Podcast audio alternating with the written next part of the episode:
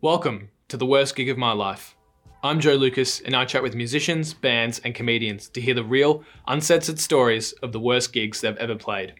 This week we have the Nelson Twins. Chris and Justin are an identical twin comedy duo who boast an impressive resume.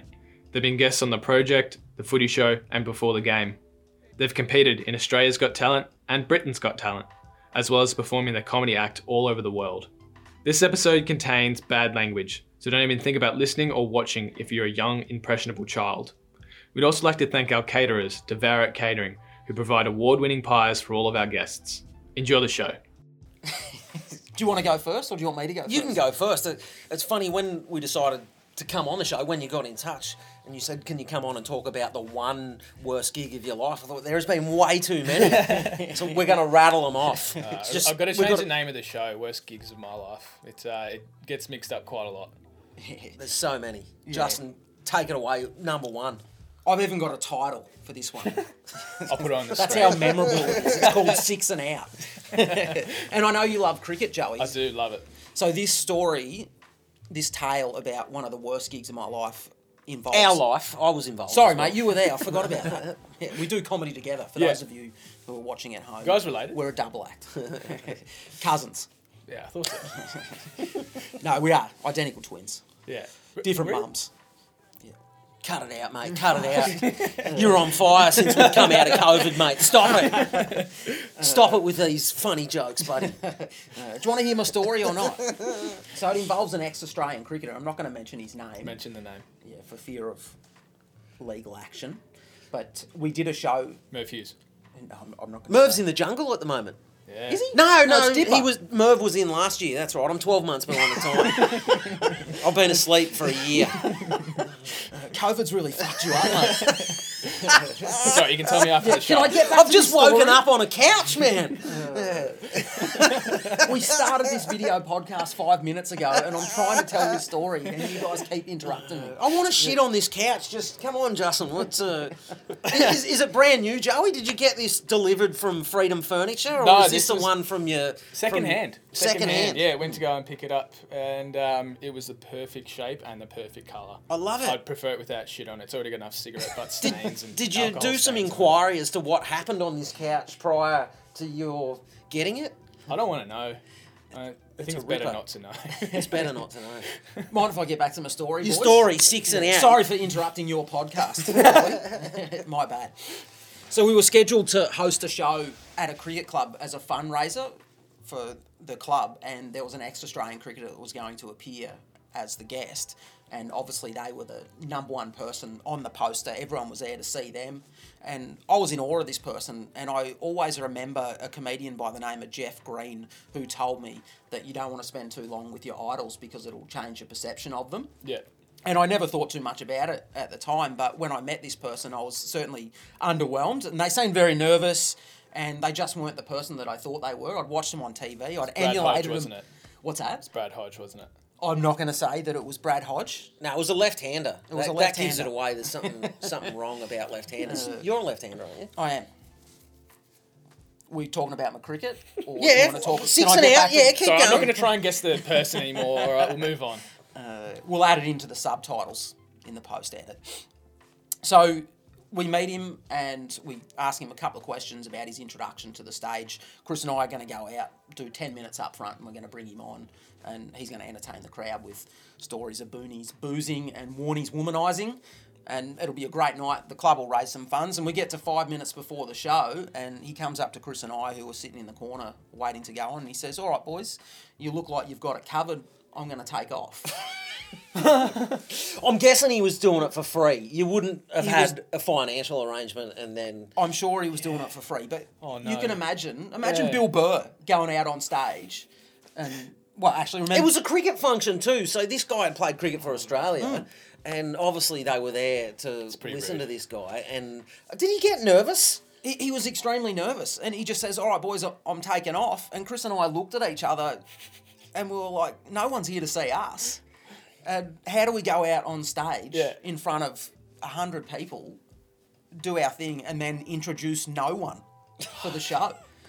So he takes off, and thankfully we did a little bit extra on stage, and there was some ex-Australian first-class cricketers in the audience. We brought them up and asked them a few questions. Handy. It was shit. It was like interviewing your mate who made 100 in backyard cricket. No one knew who they were. We pulled it off. It was okay. I wouldn't say it was a 10 out of 10 gig, and that was one of the worst performances. Fuck. Well, the crowd pissed off at... Was there any anger towards you guys? Was there some resentment that... We didn't tell him till after we finished that he wasn't going to be there. Oh, and by the way, Brad Hodge went home. Chris, that's your turn. Oh, where do I start? I'm thinking about that show we did on the back of a truck near Mildura.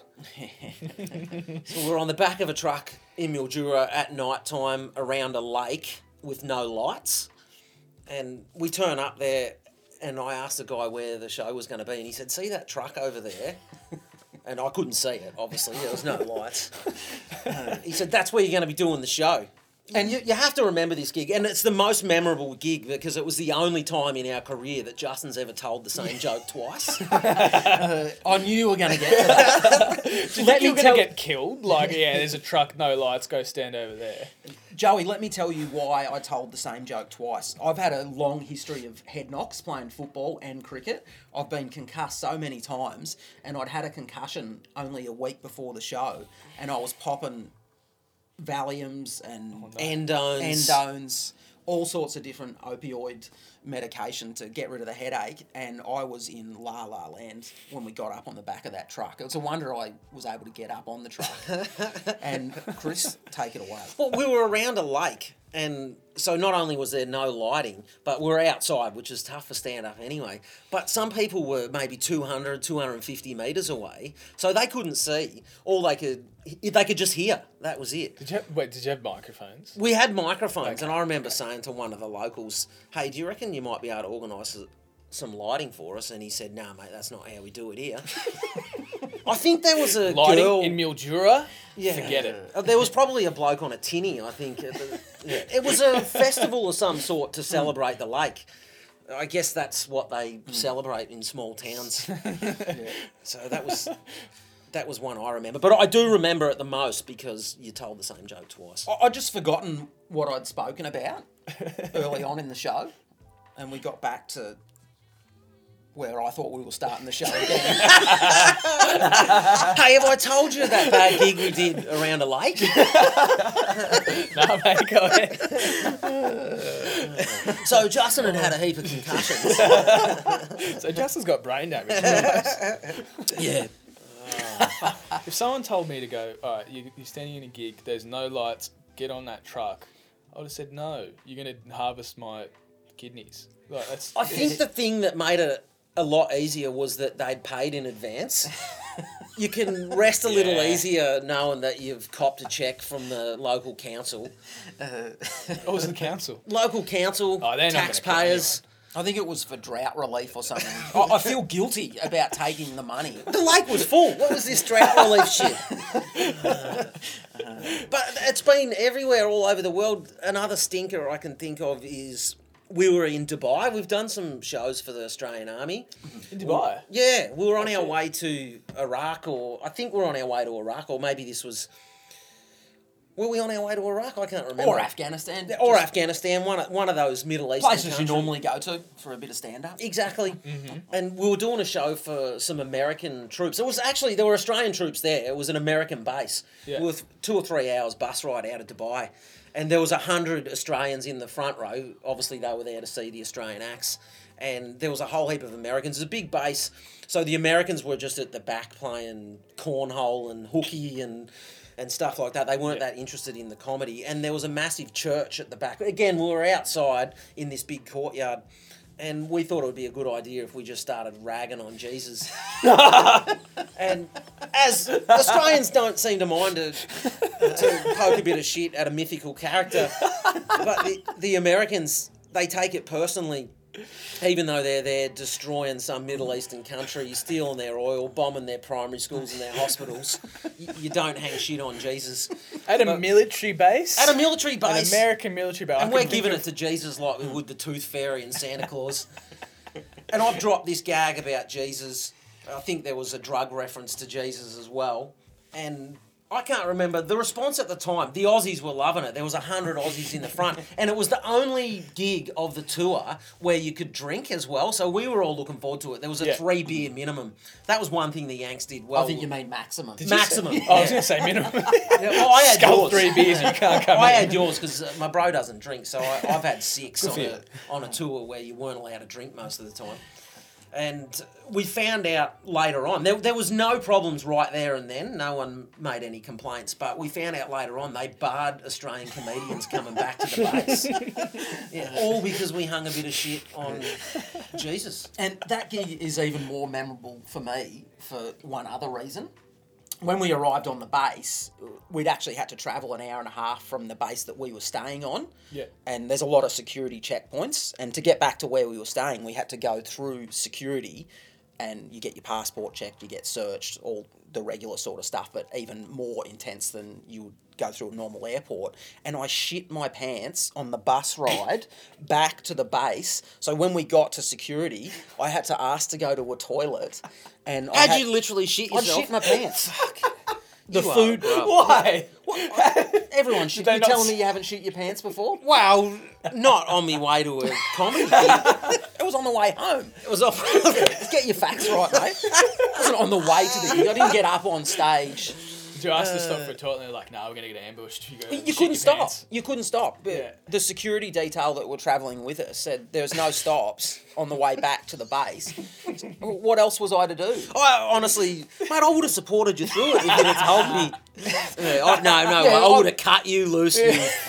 Far out. I would not have wanted anything to do with you. Were you wearing the fatigues? So, like, did they put you in, like, the like, fatigues and, like, you have to wear bulletproof vests and stuff? We did. We had to wear all that stuff. Was it kind of, like, sealed in? Is that why no one noticed that you'd shit your pants? They couldn't smell it.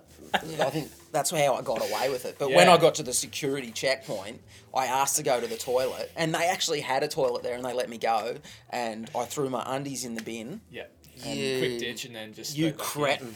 Hey, what's the name of this show, mate? Yeah. The worst gigs of my life. That was one of the worst gigs of my life. It doesn't get much worse than that.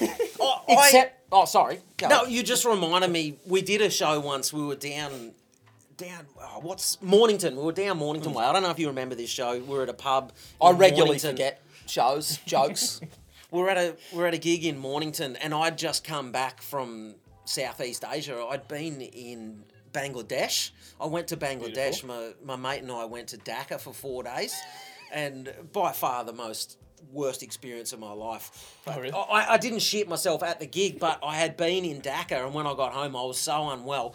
I was in Dhaka, and I ate some street food, and I was back at the hotel, lying in the shower in the fetal position, shitting down the plug hole.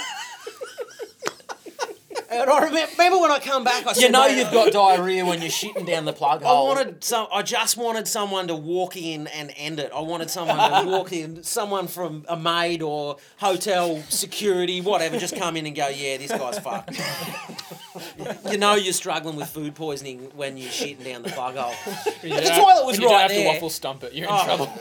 Yeah, so here I was trying to get a bargain on... Yeah, eat this prawn for 10 cents. That's been sitting in the sun. But going back to your experience, the thing about doing shows in the Middle East is that the heat just knocks you around. It does things to your body. We've been in Baghdad. We did some shows in Baghdad, and they wouldn't be the worst gigs we've ever done. Mm. But certainly not easy. Again, you're outside. The heat is phenomenal, and you're wearing. We weren't wearing the vests when we were on stage, but you're there for a whole week, so you have to walk around a lot of the time wearing an army vest, long sleeve, long pants. You can't walk around an army base wearing footy shorts and thongs. They won't let you do it.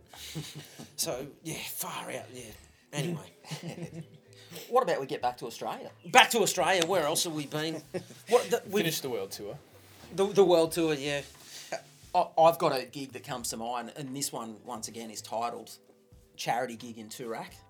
And it sounds as bad as the title, Charity Gig in Toorak. You're not getting paid to perform to a bunch of people who have a lot of money. Mm. That's quite depressing.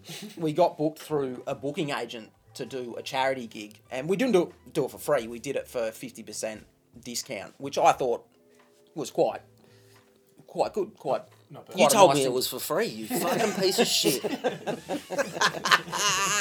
Also, I can't think of this gig at the moment. You'll have to it'll come to mind when I get some more details out here. So I turned up to the gig with Chris thinking that the bloke would be grateful that we've given him a 50% discount, but he was anything but. He thought because we had charged him for a charity gig that we were the biggest pieces of shit on earth, and it got us off to a bad start. He made us arrive at the show 3 hours early. I don't know, Joe.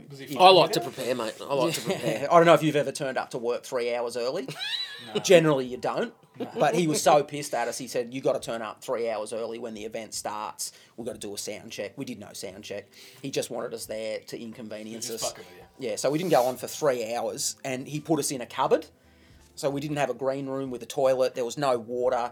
He just put us in this cupboard with a mirror, and he said, "You guys can wait here." Not literally a cupboard, was it? It was almost a cupboard. How big? So how big are we talking here? I'm talking probably as big as this couch here.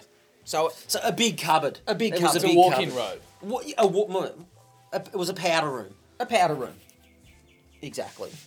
And 3 hours we wait, and all I had was my phone and my hot thermos with tea in it and the company of this boring fucker here. And we chatted away, and I put a post up on social media, bored, and we were just sort of laughing and carrying on. And we get this call to the stage, and bearing in mind that we'd had no water and I was a bit dry before we went on, I grabbed my thermos and I just sculled a piping hot thermos to get some hydration into me before going on for a 30-minute performance, and I walked out onto the stage with third-degree burns to my tongue, throat and lips. This bloke had no idea. I stood up on stage and carried on doing the show, and when I came off... It was for charity, mate. It was for charity. When I came off stage, he says, "Geez, you sounded a bit husky up there." Trying out a new sound. And... that wasn't the worst part of it. We got a call some 2 or 3 weeks later, and the bloke had seen the post that I put up on Facebook saying bored, and I answer the phone, and he says, "So you get bored at charity gigs, do you?" Oh, no. And I said, "What are you talking about?" He goes, "I saw your post on Facebook. I'm going to destroy you." And he rattled off all these names of people that were, you know, newspaper writers and news readers. He goes, "I'm going to destroy your career unless you write me an apology letter." So I said to Chris, "I've got to write this letter. What should I do?" And Chris goes, "Just tell him to get fucked." But you being the brown-noser, ass-kisser that you are. I wrote the letter.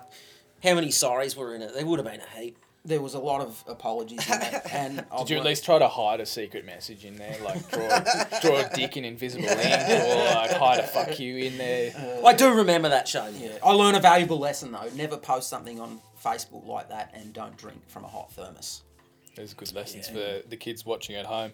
Mm. No, kids don't listen to this. All right, I've got another stinker that I can think of. Bush poets. Remember the bush poets? I don't know if you know what bush poetry is. I've attended a few folk festivals at Yakandanda, so I've got a bit of culture about it. Yeah, if you can rhyme rock and cock, you know, dick and brick, runt and... I'll let you that out. We're performing at some tin shed south of Shepparton. Yeah, the old school town halls, you know, the ones... That's right. Yeah. Old school corrugated iron roof. Beautiful. Musty smell. Beautiful. Mm.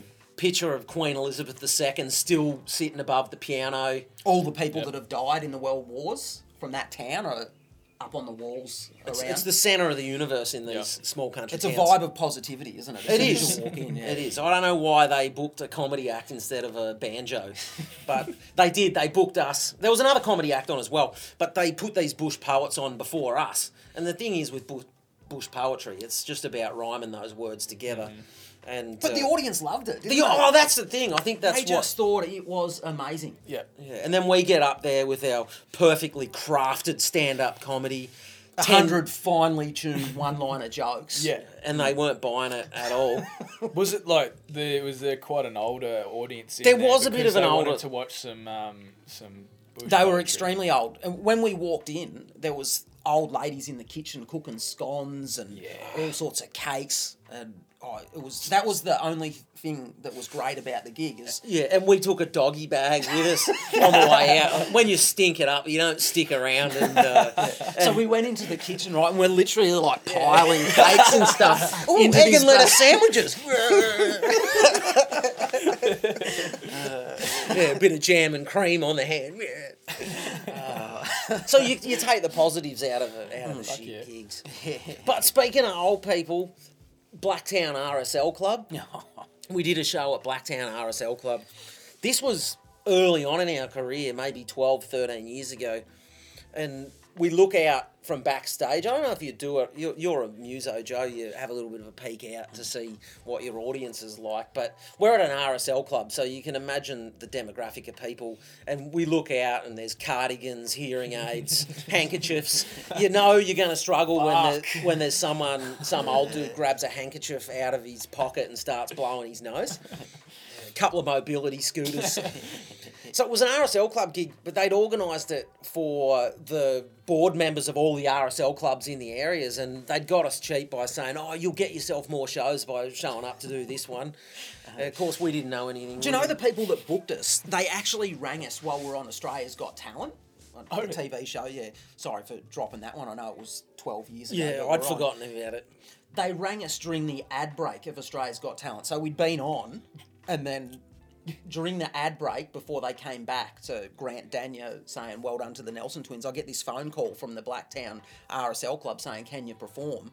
And that's how we ended up getting the gig. And we thought we'd just take it because he said it was going to be good for our profile. It was going to set us up. We'd get gigs at all the RSL clubs around New South Wales. And then, Chris, what happened? Well, we stunk it up within the first.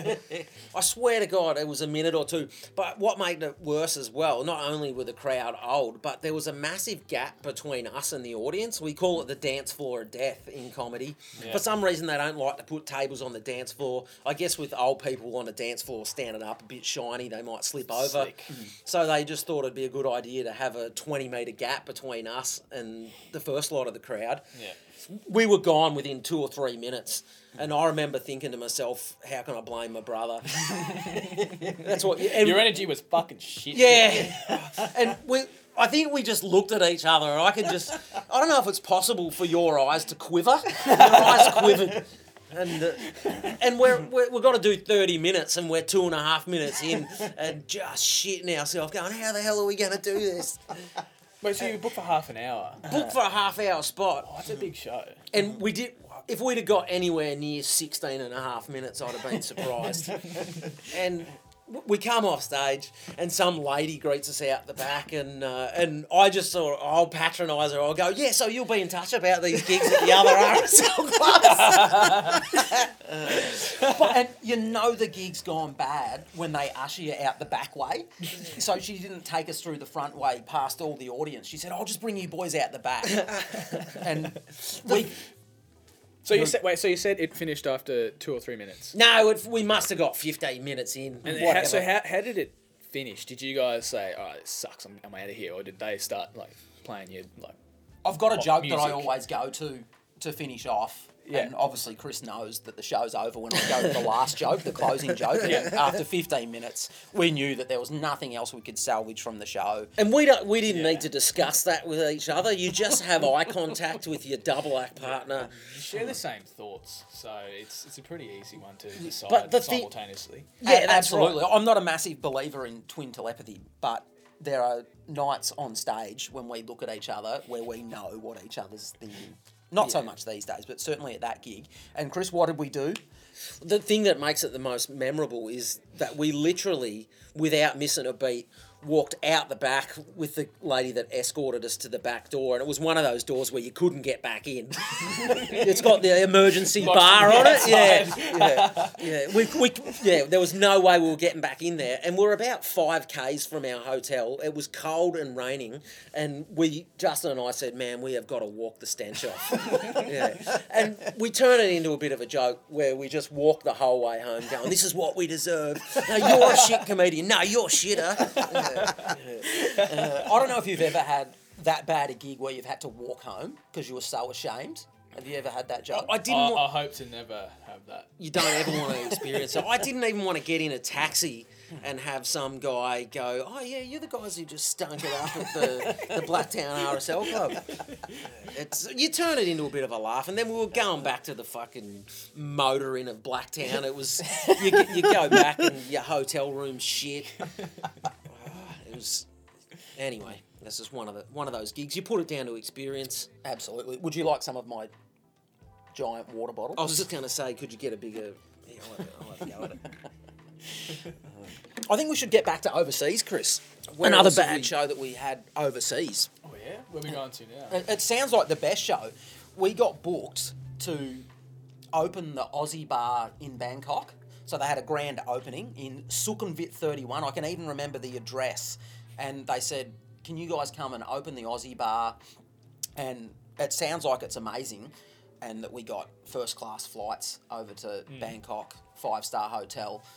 We actually happened to be just over there, and someone who knew someone knew us, knew that we were there. They must have seen on social media that we were floating around Bangkok.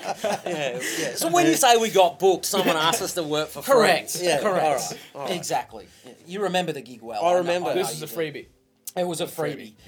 But it was sold to us like, this gig will be good for your profile. If this goes well, you'll get loads of gigs throughout Asia. And Chris and I started talking about villas in Pattaya and how we might have to buy a unit in Bangkok. An island off Ho Chi Minh. We could be based out of Asia and be the most prominent comics making money all around Asia. It was going to be great. We could have opened every bar in Southeast Asia if we nailed this gig. Yeah. But that was literally what we were talking about. We'd only been doing comedy a few years. So we thought the world is our oyster. Anyway, we catch a tuk-tuk to the show. This is how much they cared about us. You would have thought, we're doing the show for free. They'll send an air-conditioned taxi. We caught an hour tuk-tuk ride to the show. I had, like, fumes we were breathing in fumes the whole way there, and I just I don't know if you've ever been. If you've ever been to Bangkok, if you're in a tuk-tuk, you're always stuck behind a bus, and the bus doesn't have the motor things at the back, and it doesn't have a cover on it. It's just got these fumes going. Anyway, so we arrive at the show, and I'm extremely unwell, and we go up to the lady who's at the front. And she tries to charge us to get in. So we paid to get in. You being the brown-nosed ass kisser that you are, you would have said, yeah, no worries, here you go. I tried to explain to the lady that we were here to perform, but she couldn't understand the English that I was speaking. And she made us pay to get into our own show. So it was horrible. At the show is... I'm just trying to imagine Eddie Murphy there turning up to pay for Delirious or Raw. Yeah. What you talking about? So at the show, there is 100 Aussie expats with... They've got a minimum of one Thai girlfriend each. Half their age. Naturally. And I was a little bit nervous before the show, and Chris is reassuring me. He's like, oh, don't worry, mate, we're in Thailand. It's the land of the smiles. Everyone's going to laugh at this show. We get brought up onto the stage with this crappy introduction of, oh, we've got some comedy. I don't know what their names is. They'll tell you when they get up here. Here they are. And we get up on stage, and they've got one microphone for us to speak into. And I don't know if you've ever seen... a live concert, the Backstreet Boys sharing a microphone between them, but it just don't work. So I'm doing a joke and I'm passing the microphone to him, and I swear to God, not one person watched any of our performance. We were performing to 300 people in a room with no one paying attention. It was like a nightclub with all the background noise. And were they still playing music and stuff in the background? There was a band set up in the background, and I think we introed them. They wouldn't have been anywhere near ready. And I think I remember saying, all right, well, we might get the band on. And so we introed the band. At least the band got an introduction. Yeah. We come off stage, and the one saving grace for the gig was the Pommy guy who was managing the Aussie bar in Thailand gave us our money back for having to pay to get in. So we stuck around, drunk a heap of piss. And was it free? We did. We got free. You probably would have paid for it, yeah. And drowned our sorrows. I didn't know you'd paid to get in. I always pay, mate. I always pay. Who drove here today? You did. Yeah. Who always drives? You do. When we go out for dinner, who pays? Well, I pay 50% of the time. I dispute that. All right. Where did we eat last? Don't try and take advantage of his concussions. Like, you know, you can remember some things. No, I'll tell you where we ate last together. Taco Bell's in... Whereabouts is it? In Roxburgh Park. Roxburgh Park. Who paid for that? Yeah. Yep, I get that. Who got all the last JobKeeper payment? How's this? We get one JobKeeper payment between us. Thanks to the Australian government, we're a double act. We're individuals, and they said to us, we only get one JobKeeper payment, and you got it all. So I think you can shout Taco Bell's, man. All right. Well, that's not... That's got to be... That's... You fucking with me?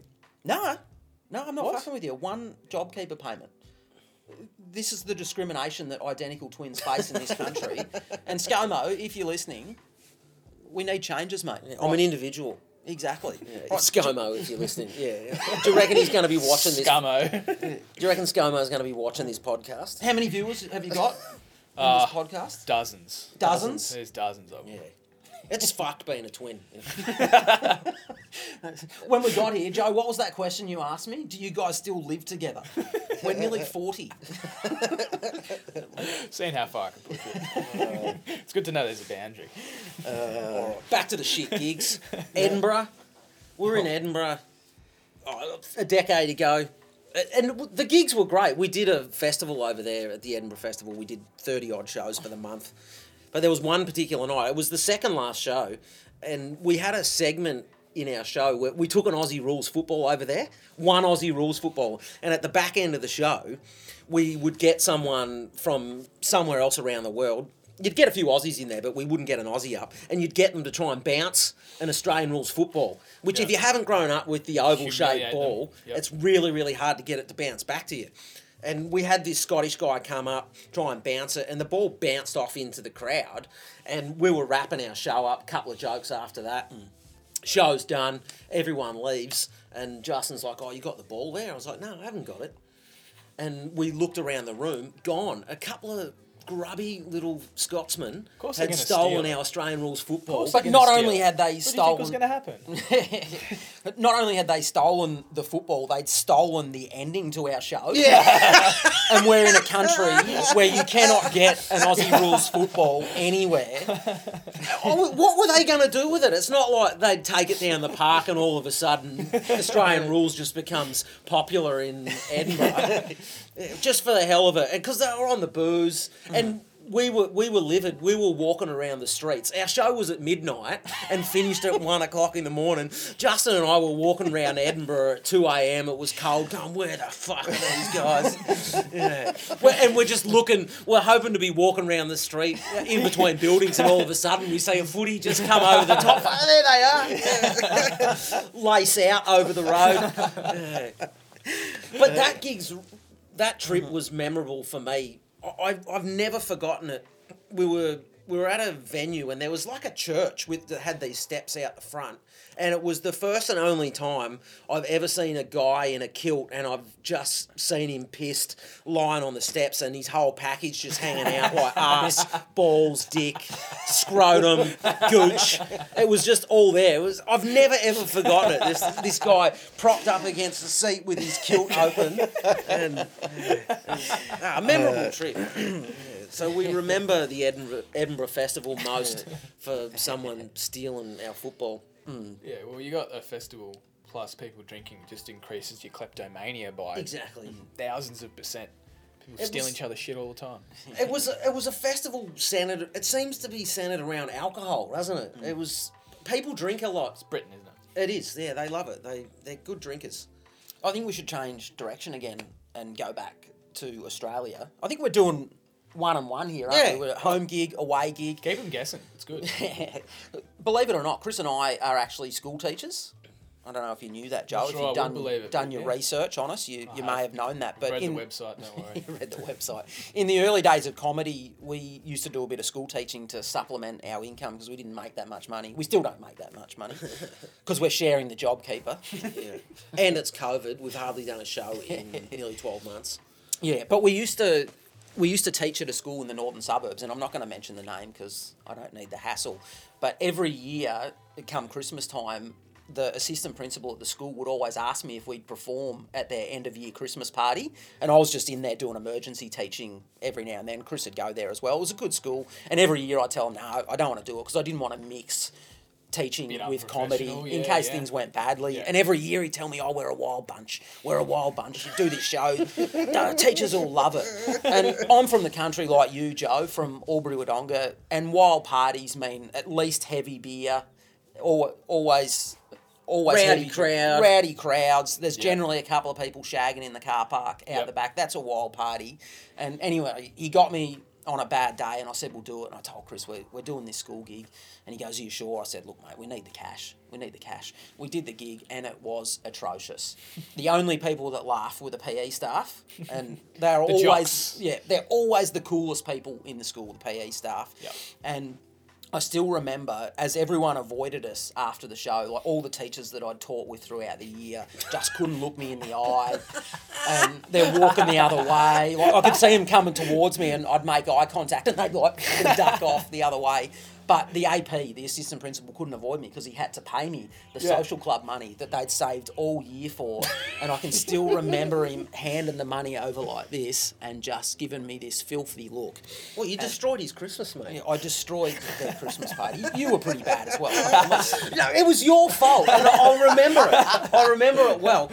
Someone had parked a flashy-looking car in the disabled parking spot out the front, and Justin thought that he'd get a bit of material out of it. You didn't really have anywhere to go with it. We were probably struggling big time, so you were like, oh, who's got that flashy car in the disabled parking spot? And of course, it was someone that was disabled. Oh, no. Yeah, exactly. So I can't remember exactly what you said, but you just... You were struggling. You were clutching at something. I can't remember. I remember. You would have blocked it out, mate. You would have blocked it out. I forget a lot on stage. Remember? And I'm assuming you probably didn't teach there much after that either. No, I never taught there again. But as we were, did you rip it? So did you rip into the person who owned the car? Oh, I can't remember now. I can't remember. When you're a comedian, when you're a comedian and you're struggling for something. To get that relationship going with the audience, sometimes you just have to look into the audience and see what you can do. And I guess in your mind you thought, oh yeah, there was that flashy car in the disabled parking spot when I walked in. Yeah, let's have a go at that. Get up from your wheelchair, no, you're faking it, you're fucking. Yeah. I want to see your permit. Yeah. I can still remember your wise words as we drove out of the car park. Chris says to me, we never have to see those fuckers again. He says, we never have to see those fuckers again. 2 years later, I have to apply for a school teaching job. I've got two kids to support. Comedy wasn't going great, can't work out why. And I have to start applying for full-time teaching jobs. And I apply for a job at a local school round the corner from my house. And I go in for the job interview. And as I walk in the door, sitting at the end of the interview panel is the assistant principal who had to pay me that money from the gig 2 years ago. And I still remember I looked up at him and he looked up at me. And I tell you what, it was the worst job interview I've ever had. You should have just walked out. I can imagine your eyes must have met and there would have been a conversation like, you are not getting this job. Yeah. And generally you wait 2 days to hear back for a response as to whether you got the job. I got this jovial phone call from this bloke like 2 hours after I'd completed the interview and he goes, oh, how are you, Justin? Just ringing to let you know that you're not the preferred candidate. Sorry about that. And, oh, mate, I was so embarrassed. That's right. I was so embarrassed.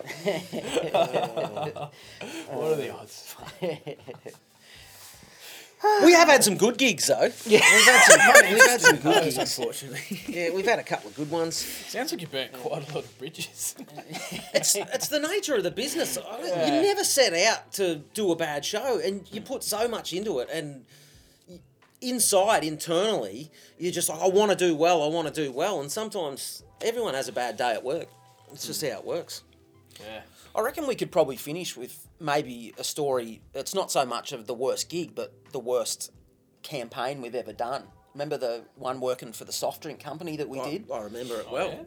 Oh, yeah? Yeah. So it wasn't stand-up as such. No, it wasn't stand-up as such, but a big soft drink company who, once again, I'm not going to mention the name of, for fear of getting into trouble, they contacted us and wanted us to do a social media campaign to promote their new low-sugar drink. And it was 6 days driving up the east coast of Australia. The company was going to put everything on Facebook, promote the drink, and we'd be doing all sorts of testing with locals, getting them to try the drink and sort of teasing out some funny stories from people.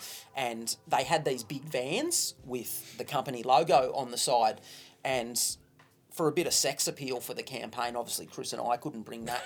They hired these 4 super hot models, and I'm talking super hot, blonde hair, blue eyes, you know, voluptuous, great bodies, all that sort of stuff. And they had to drive the vans and park them in certain areas while Chris and I were doing Vox Pop stuff and interviewing people. And they were just hopeless. They couldn't drive the vans. And no disrespect to the girls, but every 2 minutes the director would be going, cut, you got to move that van over here. And they couldn't do it. Left hand down. The girls would be putting right hand down and backing a van out of the way, out of camera. And it was just going absolutely pear-shaped. But we pulled it all together and it was a great campaign. And we got to the end of it, and the company told us that their social media numbers were through the roof, and we're thinking, oh, there's a TV campaign coming here. There's a billboard campaign. And we all left after the last day of filming going, you know, this is not the end. We're going to see you guys soon. Girls, we're going to see you again. And they'd been raised. Sorry, I'm just trying to add a bit of entertainment to the story. Like, Joey and I are sitting here, fuck, is this guy ever going to finish? Sorry, continue.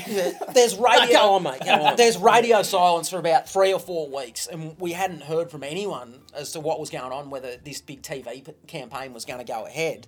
And we get an email from our manager that says, we've heard from the big lemonade company. I'm not going to mention their name. Schweppes. I'm not going to say. We've heard from them, and they're asking you why there has been damage to the Pepsi van. Oh, did I just say that? I knew you'd get a punchline in there. Mate, you are brilliant. The suspense. You just keep us going with a shit story. I'm not going to tell you who it is. And then bang. We can edit that out. You are brilliant. Edit the funniest bit of the story. I'll put a beeping noise on it. You can't beep it out. Mate, that was like a thriller movie. So here I was thinking you're a shit comedian. And you're just building up the suspense, building it. Joey and I are looking at each other like, is this guy ever going to finish up? And then bang, you smash us with it. Yeah. Oh. There's more to the story. So the company has conducted an investigation and they've spoken to these models, and the models have said that we were driving the van, that the Nelson Twins were responsible for $5,000 worth of damage. I think it was more damage. That was just the premium on the insurance. Yeah, one of the girls had backed the van into a pole or something. And Pepsi, if you're watching, we never, ever hit anything. But we never got any more work either. Was there not like someone else that was also there that wasn't the girls that could say, oh, no, they weren't driving? To be fair to the girls, they probably didn't know they hit something. Oops. Anyway, it wasn't a write-off. There was just a massive dent and scrape down one side. That's Pepsi. They could just buy another one. And the agency that booked us, I think what they wanted to do was take the premium out of our fee when they were dishing the money over.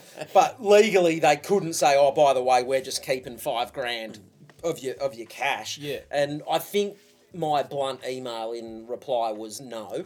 And we never ever, and surprisingly enough, we never ever heard from anyone involved with that campaign ever again.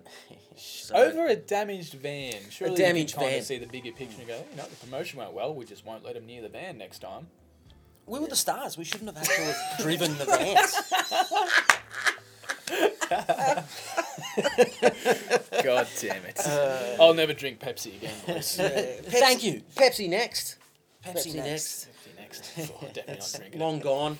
Yeah, no sugar, stevia. Add the stevia and it was supposed to be good for you or something. It's supposed to be good for you. Yeah. It's natural. It does something. Yeah. Well, I think we've exhausted all our shit gigs in comedy. What advice would you give for budding comedians out there? Don't do it. Don't do it. Whatever you do, don't become involved in a double act with your twin brother. well, you'll be nearly 40 years of age, still trying to scratch out a career. You'll only get one JobKeeper payment. Yeah. It's very specific to twins. Death is good. Yeah, good. If I was to give anyone advice about doing comedy, that would be my serious advice, is don't do it. You've got to be prepared to just eat a dick, as you can listen to. There's a lot of stories about bad gigs. You've got to have a strong personality, don't you? A thick skin. Thick skin. I think that's probably why you've crumbled a lot over the years. Why you've just gone to water. Let the team down.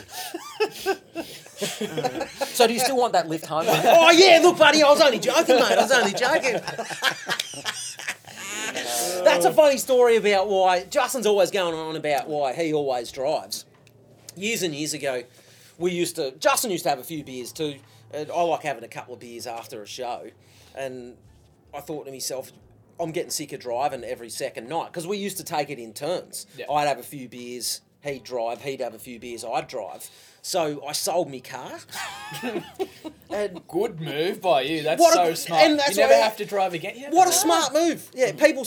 You say, oh, you're so fucking selfish. That is the smartest thing that you could ever do. I sold it for us. Yeah, exactly right. Yeah. So Justin rings me up and goes, oh, your turn to drive tonight. I'm like, dude, I got no car. So anyway, smart move. I'm the smart twin if you really want to look at it. Cut but it. I do want to lift home.